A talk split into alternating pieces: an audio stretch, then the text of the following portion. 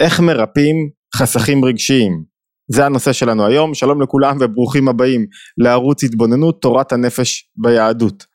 מה הם בכלל חסכים רגשיים?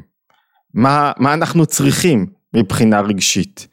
מהיכן מגיעים חסכים רגשיים?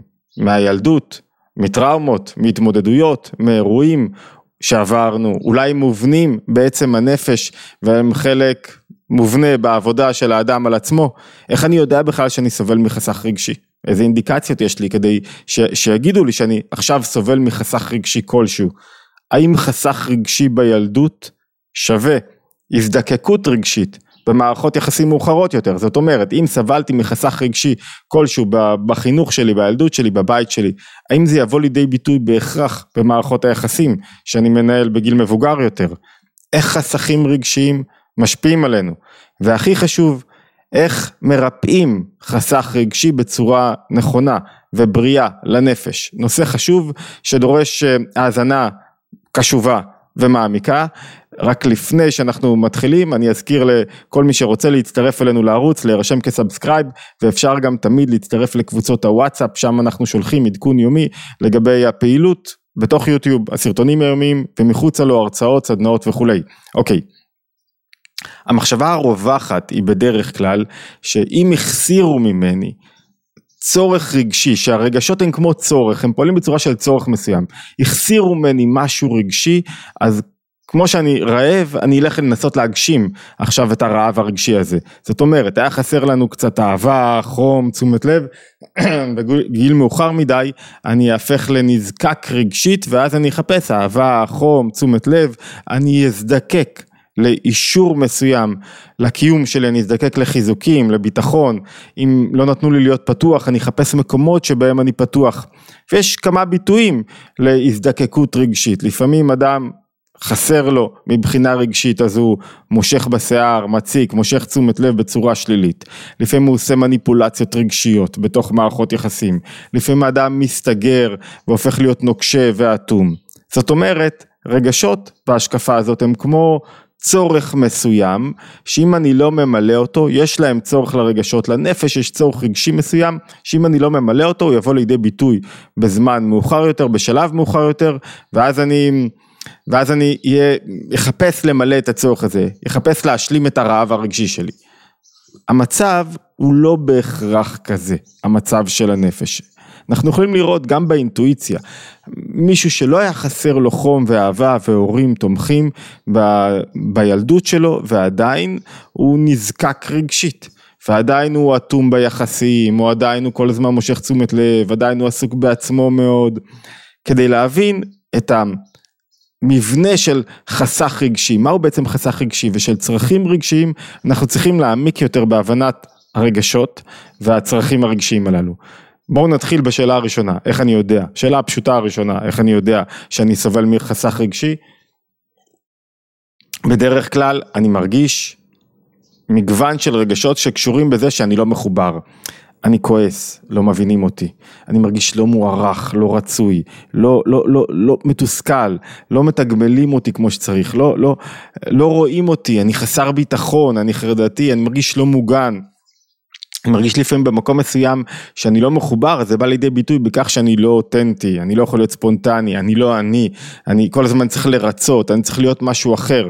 זאת אומרת, חסך רגשי בא לידי ביטוי שהרגשות לא ממלאים את אחד התפקידים העיקריים שלהם, לחבר אותנו למקום שבו אנחנו נמצאים, לאדם שאיתו אנחנו חולקים את החיים, לקהילה שלנו, לחברה שלנו, למקום העבודה שלנו.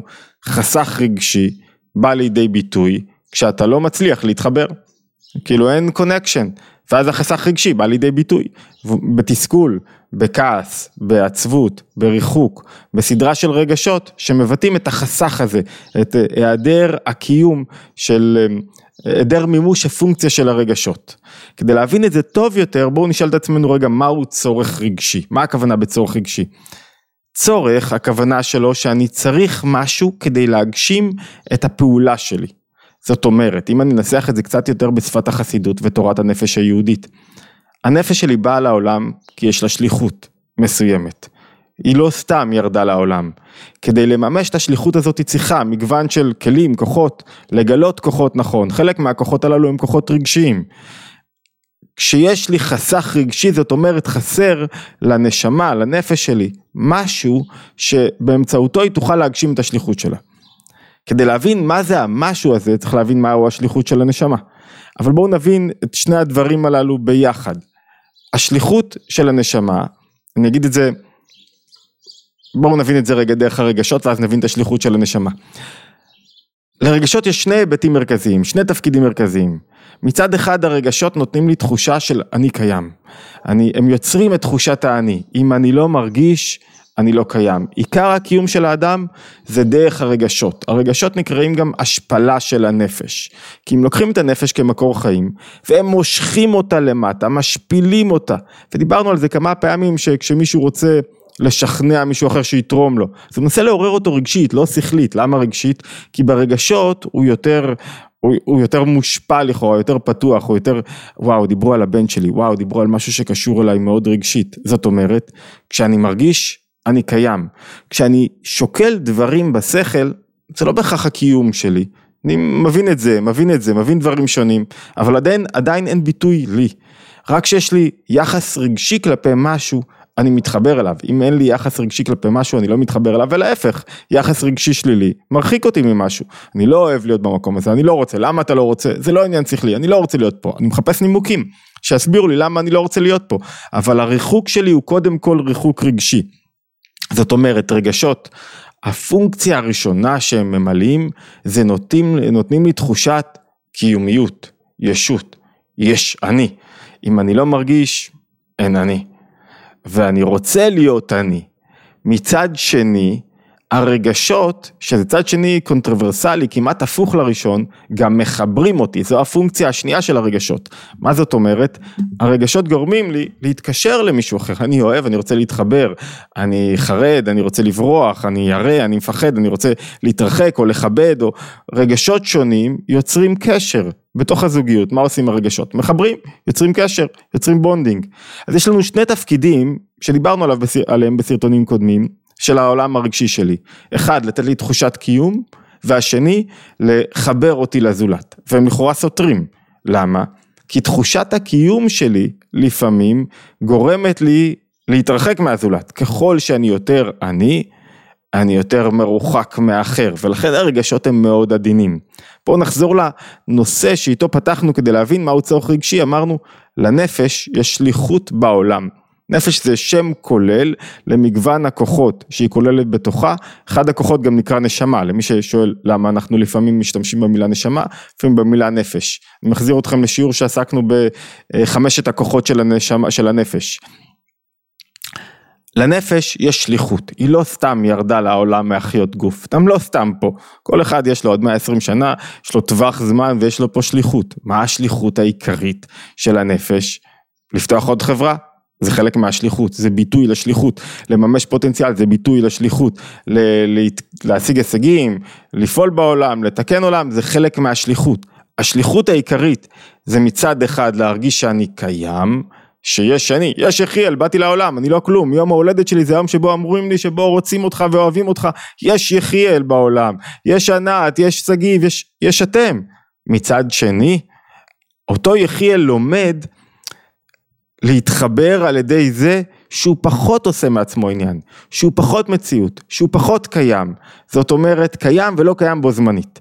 הרעיון הזה הוא הביטוי הנשגב ביותר במחשבה היהודית להנכחת הבורא בתוך העולם. זאת אומרת מצד אחד האדם קיים והאדם כשהוא קיים הוא יש יש וכשהוא יש הוא מרגיש רק את עצמו והוא שואל רק מה אני מקבל מתוך הסיטואציה ומה איתי מצד שני עליו ללמוד בצורה לימוד זה תמיד התגברות על משהו טבעי, עליו ללמוד איך פחות להיות קיים, כדי להתחבר. עכשיו כשאנחנו מבינים את זה, מבינים את השליחות הזו בצורה מאוד ראשונית וכללית, שבעצם אני צריך להיות אני כדי לבטל את עצמי לטובת שליחות, לטובת מלאכה, לטובת עשייה. מרגישים את זה בכל פעולה של האדם ובכל עניין של מימוש פוטנציאל. אתה רוצה לממש פוטנציאל כדי להרגיש שאני קיים, שאני עשיתי, שרשמתי משהו משמעותי בחיים שלי? הדרך היחידה לכך היא לבטל את עצמך לעניין, להיות מונח במשהו שאתה מוסר את הנפש אליו, מושקע בו, נותן את עצמך אליו, שלא אתה העיקר. אם אתה תהיה עסוק כל הזמן ב"אני להיות משמעותי", לא תזוז מילימטר מהמקום שלך. מימוש פוטנציאל כרוך ביכולת שלי להיות מחובר לדבר אחד ולהיות שליח לדבר הזה.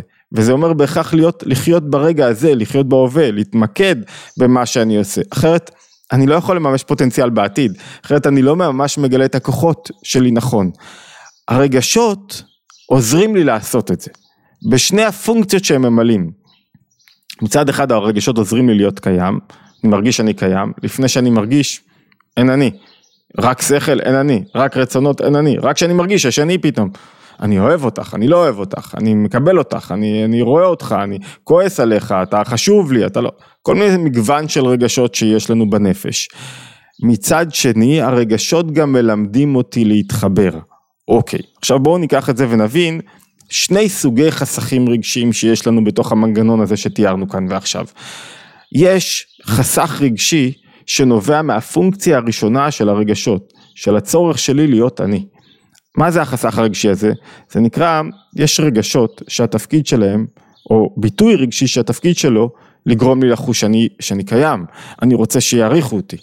אני קיים, אני מרגיש משמעו אני קיים, זאת אומרת אם אני לא מרגיש, או שאני מרגיש שלא מרגישים אותי, או שאני, או, ש, או שלא מוערך, אז אני פחות קיים. אם אני לא מרגיש מוערך, אני פחות קיים. אם אני לא מרגיש רלוונטי, אני פחות קיים. אם אני לא מרגיש אהוב, אני לא קיים. אם אני לא מממש את עצמי, אני לא קיים. אם, ויש מקומות שבהם האדם חייב לעבוד 16 שעות ביום, כי אם לא, הוא מרגיש שהוא לא קיים. כי בחוץ הוא, הוא לא יודע איך להיות קיים, איך להרגיש טוב, כש, כשהוא, אם הוא לא מוערך במקום העבודה שלו, אם הוא לא המנכ"ל בחברה, אם הוא לא עושה משהו. זאת אומרת, במובן הראשון, צורך רגשי הוא הצורך של הרגשות לאישור, לקיומיות. אם לא תגידו לי שאתם אוהבים אותי, אני לא אהיה קיים. אם אני לא תלחצו לי לייק ברשתות החברתיות, אני לא אהיה קיים. אם לא הוצאתי ספר חדש כל שנה, אין לי קיום ואז אני סובל מחסך רגשי מסוים.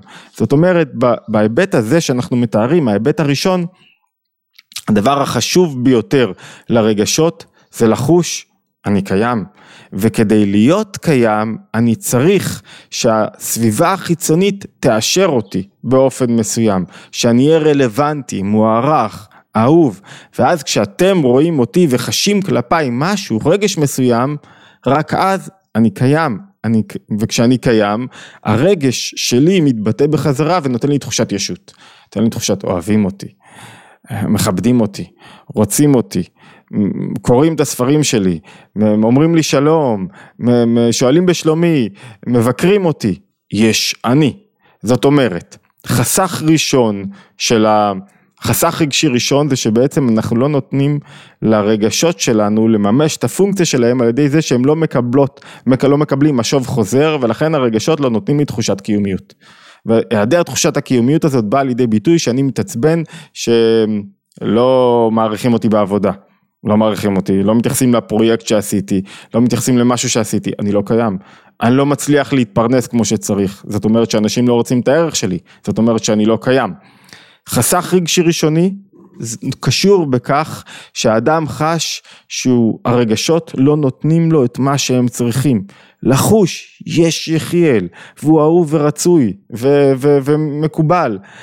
ישנו חסך רגשי שני. שקשור בפונקציה השנייה של הרגשות, שקשור גם ברגשות אחרים, שרגשות אחרים שהם פחות קשים ודומיננטיים. הרגשות האחרים האלה נקראים גם רגשות לתיקון, מהי הפונקציה השנייה? הפונקציה השנייה של הרגשות, התפקיד של הרגשות הוא לחבר, אמרנו, להוריד את אור הנפש למטה כדי למצוא חיבור ואחדות. ולכן הפונקציה השנייה, הצורך השני של הרגשות הוא להיות מחובר, להיות מאוחד, להיות אחד עם מישהו. בואו ננסה להבין אולי רגע את זה דרך התבוננות בכמה סוגי רגשות.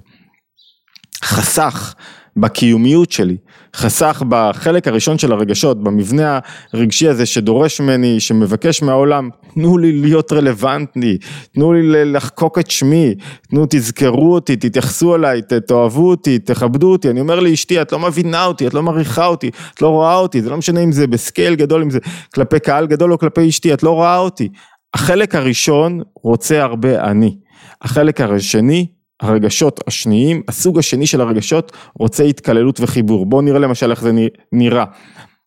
יכול לפעמים אדם שיש לו חוסר רגשי באהבה, חסרה לו אהבה, הוא רוצה לחוש אהוב, למה הוא רוצה לחוש אהוב? כי הוא רוצה שיאשרו את הקיום שלו, הוא רוצה לחוש קיים, אני יש. החלק השני, הרגשות השניים, הם לא מחפשים לקבל אהבה, הם רוצים לתת. מה זה חסד? אני רוצה לתת אהבה, אני רוצה להרגיש אוהב, אני רוצה לתת חסדים, אברהם אבינו יושב, זו דוגמה שמשתמשים בה בחסידות, בפתח אוהל מחפש את מי לארח אצלו בבית, הוא לא מחפש מי יאהב אותו, הוא מחפש את מי הוא יאהב, אני יכול לפעמים לחוש שחסר לי כבוד, לא מעריכים אותי, אני בא למקום מסוים, לא מסתכלים עליי, מה, איך אתם לא רואים אותי, אז אני צריך לתרום, ואני צריך לעשות, אני צריך למשוך תשומת לב, ואני צריך לצעוק, ואני צריך לדבר, אני מרגיש שלא מכבדים אותי. זה בחלק הראשון, אני רוצה להרגיש קיים, מה זה אני נכנס ואף אחד לא רואה אותי, תחושה נורא. בחלק השני של הרגשות, הפונקציה השנייה, הרגשות מהסוג השני, מה הם רוצים, מה, מה, מה הצורך? הצורך שלי לכבד מישהו, לראות אותו, להעריך אותו, להבין מישהו אחר, כדי להתקלל איתו, כדי להתחבר איתו. ברגשות מהסוג הראשון, רגשות דתו הם גם נקראים, רגשות מאוד טבעיים, שהתפקיד שלהם לגרום להם לחוש קיים, אני רוצה שירחמו עליי, שיבינו כמה קשה עבדתי, כמה, כמה, כמה אני סובל, כמה כואב לי, כמה אני מתמודד, רחמים אמיתיים. סליחה, מתנצל. אני רוצה שירחמו עליי. לפעמים אנחנו רוצים שירחמו עלינו ואנחנו מסתירים את זה, אנחנו כאילו רוצים, למה אנחנו רוצים שירחמו עלינו? כי אנחנו רוצים להיות במרכז, ואנחנו לא רוצים לבטא את זה שאנחנו במרכז, אנחנו כאילו מושכים תשומת לב בצורה מאוד, אה, מאוד לא, לא, לא straight forward, כזה, לא שמים לב שאנחנו שוקים עכשיו ברחמים עצמיים, ומבקשים מהעולם שירחם עלינו, אנחנו לא שמים לב לזה, אבל אנחנו בעצם שקועים בבקשת רחמים. מצד שני, יש הרגש השני, הוא רוצה להתקבל, להתקלל, הרגש שרוצה להתחבר, הרגש המתוקן, אז איך הוא בא לידי ביטוי, מהו צורך רגשי במובן הזה? אני רוצה, אני מרחם על אחרים, אני מבין אותם, מבין את ההתמודדות שלהם. רגש שרוצה, שהצורך רגשי בצורה של קיומיות, שמבקש להיות קיים, הוא רוצה שיבינו אותו, אני מרגיש שלא מבינים אותי, לכן אני צריך להתעקש. ברגש אחר שרוצה להתקלל, הוא מבין שהוא צריך להוביל, לקדם, לדחוף, הוא לא מתעקש ולעומתי, הוא מנסה לגרום לאנשים אחרים לפתח בתוכם השראה. רגש מהסוג הראשון, שהעניין שלו, הצורך הרגשי, הוא בקיומיות, אני לפעמים מרגיש סמרטוט ומרצה. ברגש השני, ברגש המתוקן, אני לא מרגיש סמרטוט ומרצה, אני מרגיש הפוך, אני מרגיש שעכשיו הזמן שלי ללמוד, עכשיו הזמן שלי לקבל, להיות מספר 2, 3, 5, יגיע הזמן שלי לעבור לקדמת הבמה. ברגש הראשון שרוצה קיומיות, אני רוצה תשומת לב, ולכן אני מבקש להשתלט על המרחב. ברגש השני, אני מבקש לא להשתלט על אנשים אחרים, אלא לגרום לאנשים אחרים לקבל השראה, להתפתח, לצמוח. אוקיי, מה שמאפיין את החסך הרגשי מהסוג הראשון זה כאב, הוא משאיר לי צלקות, יש מה שנקרא רשימו ברגשות, רשימו ברגשות זה שרגש גם אם הסיבה שלו חולפת, הוא עדיין נשאר ומכאיב לי, כי נשאר רגש עצמו. אני הרגשתי שלא העריכו אותי פה, אז נשארתי, עברתי לסביבה אחרת שבה מעריכים אותי, אבל עדיין נשארתי עם, ה, עם הג'ולה, עם הטעם המריר, עם התחושה הזאת שלא מעריכים אותי, למה? כי רגשות נשארים גם בלי קשר לסיבה שלהם, ולכן הרגשות מצור, שקשורים בצורך שלי להיות קיים, הצורך רגשי שנובע מהרצון שלי לאשרר את עצמי, להיות קיים, הם תמיד באים בדרך של סחיטה, בדרך של חסך, בדרך של היעדר, והם גם מכאיבים יותר, בדרך של יניקה. לעומת זאת, רגשות, צורך רגשי מהסוג השני, הוא כוח מניע, חזק בנפש, שהוא חלק מהשליחות של הנפש. הנפש בעצם אומרת לי, כדי לממש את השליחות שלי בעולם, מה אתה צריך? אתה חייב להתחבר לאחרים, להתקלל, להתקשר איתם. כדי לממש את השליחות הזאת, אתה צריך להניע את עצמך, להבין את הזולת, לאהוב, לתת, לכבד, לראות, לנוע באופן אחר. זאת אומרת, מה, מה אמרנו עד עכשיו? אמרנו שרגשות, צורך רגשי שנובע מהצורך של האדם להיות קיים, הופך אותי להיות תלוי באחרים ויכול להכאיב לי מאוד. צורך רגשי מהסוג השני שקשור בשליחות של הנפש, להתקלל, להתחבר, לגלות אחדות בתוך העולם, אז, אז היא מניעה הרבה יותר, היא דוחפת את האדם לרצות לגלות, להשפיע, לתת, להתחבר, היא לא מאוימת, היא מחפשת את הקרבה החיובית. בואו רגע נעצור רגע את ההבנה הזאת, תכף נחבר אותה, ובואו נראה רגע עד כמה החסך הרגשי שלי תלוי בילדות שלי. מה זאת אומרת? תהליך חינוכי יש בו שני היבטים מרכזיים. מצד אחד, אתה רוצה שהילד שלך, שהוא חלק מהשליחות של הנפש, שהילד שלך ירגיש קיים, שהוא לא ירגיש כלומניק, שהוא ירגיש בעל משמעות, בעל ערך, אהוב, רצוי. התפקיד הראשון של ההורים זה לתת להם להזין את הילדים שלהם במילוי רגשי נכון, לתת להם לחוש שהוא קיים מצד שני. זה רק חלק מהתהליך. החלק השני של התהליך הרגשי הוא לגרום לילד לא להיות עסוק בעצמו, להתחבר לזולת, לצאת מעצמו. ו, ואלו שני התפקידים של החינוך, שאנחנו בעצם, של ההגבהת ילד, מצד אחד לחוש קיים, מצד שני, אתה מציאות, אבל לא מציאות, זה לא אתה העיקר. זאת אומרת, מצד אחד ללמד אותו, לתת לו אהבה וחום, מצד שני ללמד אותו לאהוב, כי אתה יכול לתת לילד לממש רק את החלק הראשון של התהליך, לתת לילד המון חום ואהבה, אבל הוא הופך להיות לילד שאטום, סגור, עסוק בעצמו, לא מתעניין באף אחד, לא לימדו אותו להרגיש את האחרים, לא לימדו אותו להתחבר לזולת, ולכן הוא הופך להיות בעל חסך רגשי, למרות שמה עשית? מילאנו לו את הצורך הרגשי רק של החלק האחד במבנה הרגשי שלו, של החלק היותר אגוצנטרי, הטבעי, הבהמי, הוא מרגיש את עצמו קיים, ולכן הוא כל הזמן מזדקק. זאת אומרת, לפעמים יש בעיה חינוכית שהיא לא במתן אהבה, כמו שאנחנו חושבים. הבעיה החינוכית היא בללמד את הילד לאהוב. הרבה פעמים זה בא ביחד, כי כשהילד מקבל אהבה, הוא לומד לאהוב, אבל זה לא, זה לא מובן באופן פשוט. צריך ללמד אותו לאהוב, להרגיש את הזולת, לצאת מעצמו, להתחבר, להתעניין, להוביל, לקדם, לא להיות קורבן.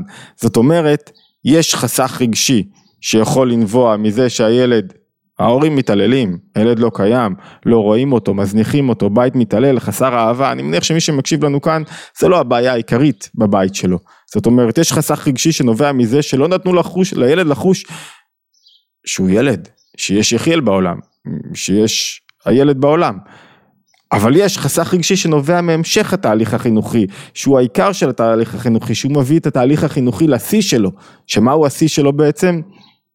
שילד מרגיש שעד כמה שהוא קיים, לא הוא העיקר.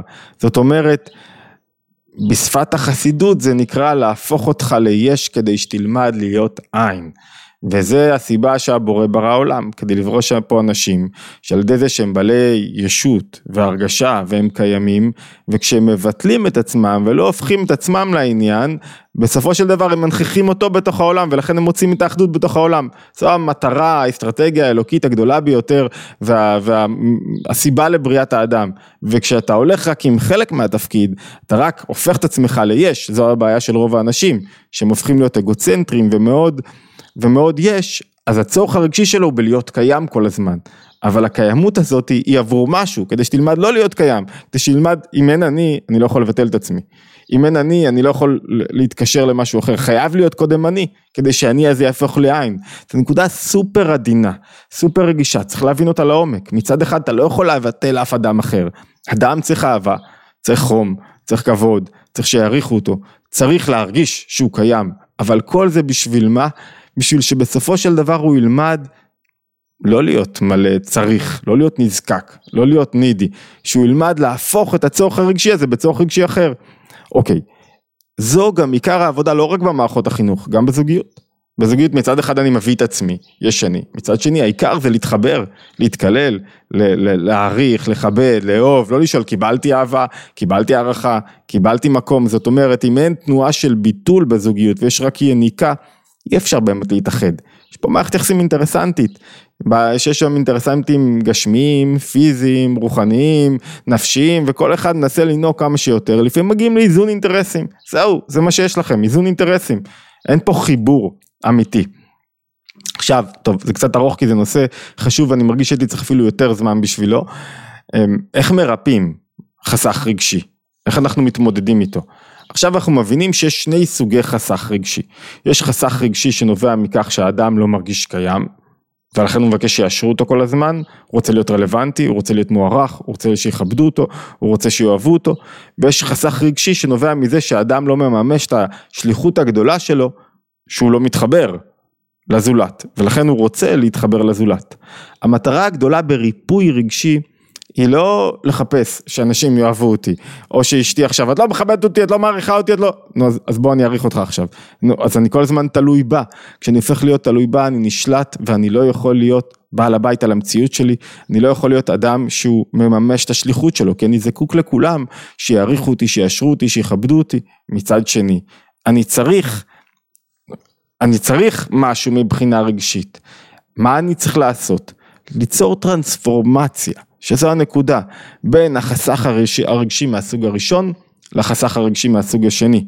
זאת אומרת, כשאני מזהה, בואו נלך רגע לפרקטיקה של העניין, כשאני מזהה שאני לא מקבל מספיק, לא מוערך, לא אוהבים אותי, איך אני עושה את הטרנספורמציה הזאת? השאלה הגדולה שאני צריך לשאול, האם אני מכבד? האם אני אוהב? האם אני נותן? האם אני יצליח לממש את עצמי בזה שאני אהיה יותר אני, בזה שאני אהיה פחות אני. זה נקודת, זה הבריח התיכון של אימון מנטלי ביהדות. בכל מקום אחר מנסים ללמד אותך להיות יותר יש, יותר אני, יותר אני קיים, יותר לעשות מעצמי עניין, יותר אני מממש את החלומות שלי ואת מה שאני. ביהדות מלמדים את האדם להיות כלי למשהו אחר, פחות אתה, פחות לעשות מעצמך עניין, פחות לשאול מה צריכים לך מסביב, ואז הרי המימוש פוטנציאל קשור בגילוי הכוחות שלי ברגע הזה, ואני לא יכול לגלות כוחות אם אני נזקק, כי אז אני תלוי למישהו אחר במישהו אחר. אז השינוי התודעתי שנדרש הוא לעבור ממצב שבו אני מחפש שייתנו לי, שאוהבו אותי, שיעריכו אותי, למצב שבו אני שואל את עצמי איך אני מתחבר לזולת. טוב, עכשיו הוא לא אוהב אותי, הוא לא מעריך אותי וזיהיתי את זה והוא לא רואה אותי. שאל את עצמך, איזה כוחות רגשיים אתה יכול להביא לידי ביטוי, כדי שיצרו פה את ההתקללות ואז הם יזינו את הצורך הרגשית, הרגשי של הנפש השנייה, של הפונקציה השנייה שלה אנחנו מדברים, ואז אתה תרגיש שאין לך חסך רגשי. כי כשאדם אוהב ונותן, הוא פתאום לא מרגיש שחסר לו משהו, כי הוא נותן, הוא לא נותן בשביל לקבל. וכל אחד צריך לקחת דף עט ולשאול את עצמו את השאלה, מה אתה נותן? בלי לצפות לקבל, אם אתה נותן בשביל לצפות לקבל זה, זה מערכת יחסים אינטרסנטית, שתמיד יש בה, קיבלתי, לא קיבלתי, תמיד יש בה את החלק הראשון של האדם רוצה להיות קיים, קיבלתי, אני רוצה צדק, אני רוצה לקבל בדיוק מה שמגיע לי, לעומת זאת, הצורך הרגשי האמיתי, הנכון, הגבוה, שאליו אנחנו רוצים להתכוון, הוא לא לעשות עניין מהצורך הראשוני, למה לא לעשות עניין? כי אתה קיים. כי אוהבים לך, התשתית לביטחון זה לדעת שאוהבים אותך, ושרוצים אותך, ושאתה לא סתם פה, גם אם לא קיבלת חום ואהבה ממישהו, באופן בלתי תלוי לעורר את, הצור, את, ה, את התחושה הזאת של אני קיים, אם אני קיים זאת אומרת שאוהבים אותי, שרוצים אותי, ש, שהתהליך הזה, הראשוני של מימוש השלמת החסך הרגשי הוא תהליך מאוד שכלי תודעתי. אני בא לאולם, אני חושב, זה מדבר, זה לא עובד.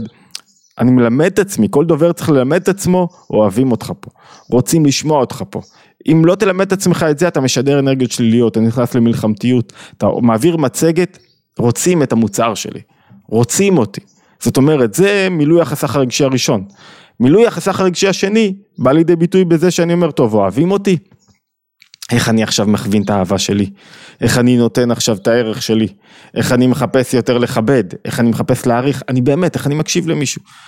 הבדל עצום, כשאתה אומר למישהו, אה זה שטויות מה שאתה אומר, אני לא, נו באמת, אתה מבטל את דעתו של מישהו לבין, אתה באמת מנסה להבין את ההיגיון באופן שבו הוא חושב, באמת יש פה היגיון בדברים שלך, מה אני עושה כרגע מבחינה רגשית, אני נותן לו מקום, אני נותן לו מקום, אני כבר חסך חסכים רגשיים, למה? כי אני לא מבקש לקבל, אני מבקש לתת, להבין, כשאני מבין מישהו אני נותן לו משהו מסוים. זאת אומרת, ריפוי חסך רגשי כרוך בהכרח, אחד בידיעה לא מותנית שאנחנו אהובים, רצויים, אתה קיים, אחרי אתה לא צריך אישורים מהסביבה, אתה פה אתה קיים. והשלב השני שלו הוא ללמד את עצמך להיות פחות עסוק בעצמך, פחות קיים. מה זה פחות קיים? לשאול את עצמך איך אתה עושה טרנספורמציה רגשית במקום מוטיבציית יניקה, מוטיבציית נתינה. למה נתינה? כי בסופו של דבר, לא בגלל שאני אדם טוב כזה, לא בגלל שאני רוצה ליצור חברה, בגלל שאני רוצה התקללות, רוצה חיבור, זה הצורך הרגשי הגדול ביותר, רוצה להיות אחד עם משהו. כשאתה נותן לבת הזוג שלך או לבן הזוג, בסופו של דבר נוצרת נתינה הדדית. הנתינה ההדדית היא, היא לא אינטרסנטית, היא חלק מהחיבור הגבוה והשלמת צרכים רגשיים. וצריך באמת להוריד את זה לפסים מעשיים, לכתוב לעצמי, מתי אני ב... חסך רגשי שנובע מזה שאני רוצה לקבל, רוצה שיהיה יחיאל בעולם יותר יחיאל, ומתי אני מחסך רגשי מזה שיחיאל לא מספיק מחובר. החסך רגשי הראשון צריך ללמוד להשלים אותו בלי להידרש לאחרים, בלי להידרש לסביבה. החסך הרגשי השני צריך להשלים אותו על ידי זה שאתה משנה תודעתית את התפיסה שלך לגבי מערכות היחסים, ובמקום לשאול מה קיבלתי פה, מה נתתי פה, זהו, זה משנה את כל המערכת יחסים. מה נתתי פה, לא מהבחינה הלוטריסטית. איפה הקשבתי, איפה הבאתי ערך, איפה חייכתי, איפה שימחתי, איפה אמרתי למישהו משהו חיובי. באותו רגע יצאת מהמרכז, הרגשות שלך הפכו להיות ממקום שבהם חסר להם משהו כדי להגשים את השליחות שלהם, יש להם הכל, הם מגשימים את השליחות. וזו דרך הריפוי הטובה ביותר. כי השליחות של הנשמה היא בסופו של דבר ליצור חיבור בתוך העולם, ואם אתה במוטיבציית יניקה, אתה לא נותן לה את מה שהיא צריכה כדי להשלים את השליחות שלה. אוקיי, הארכנו יותר מהרגיל, בדרך כלל אנחנו תחומים ל-20 דקות.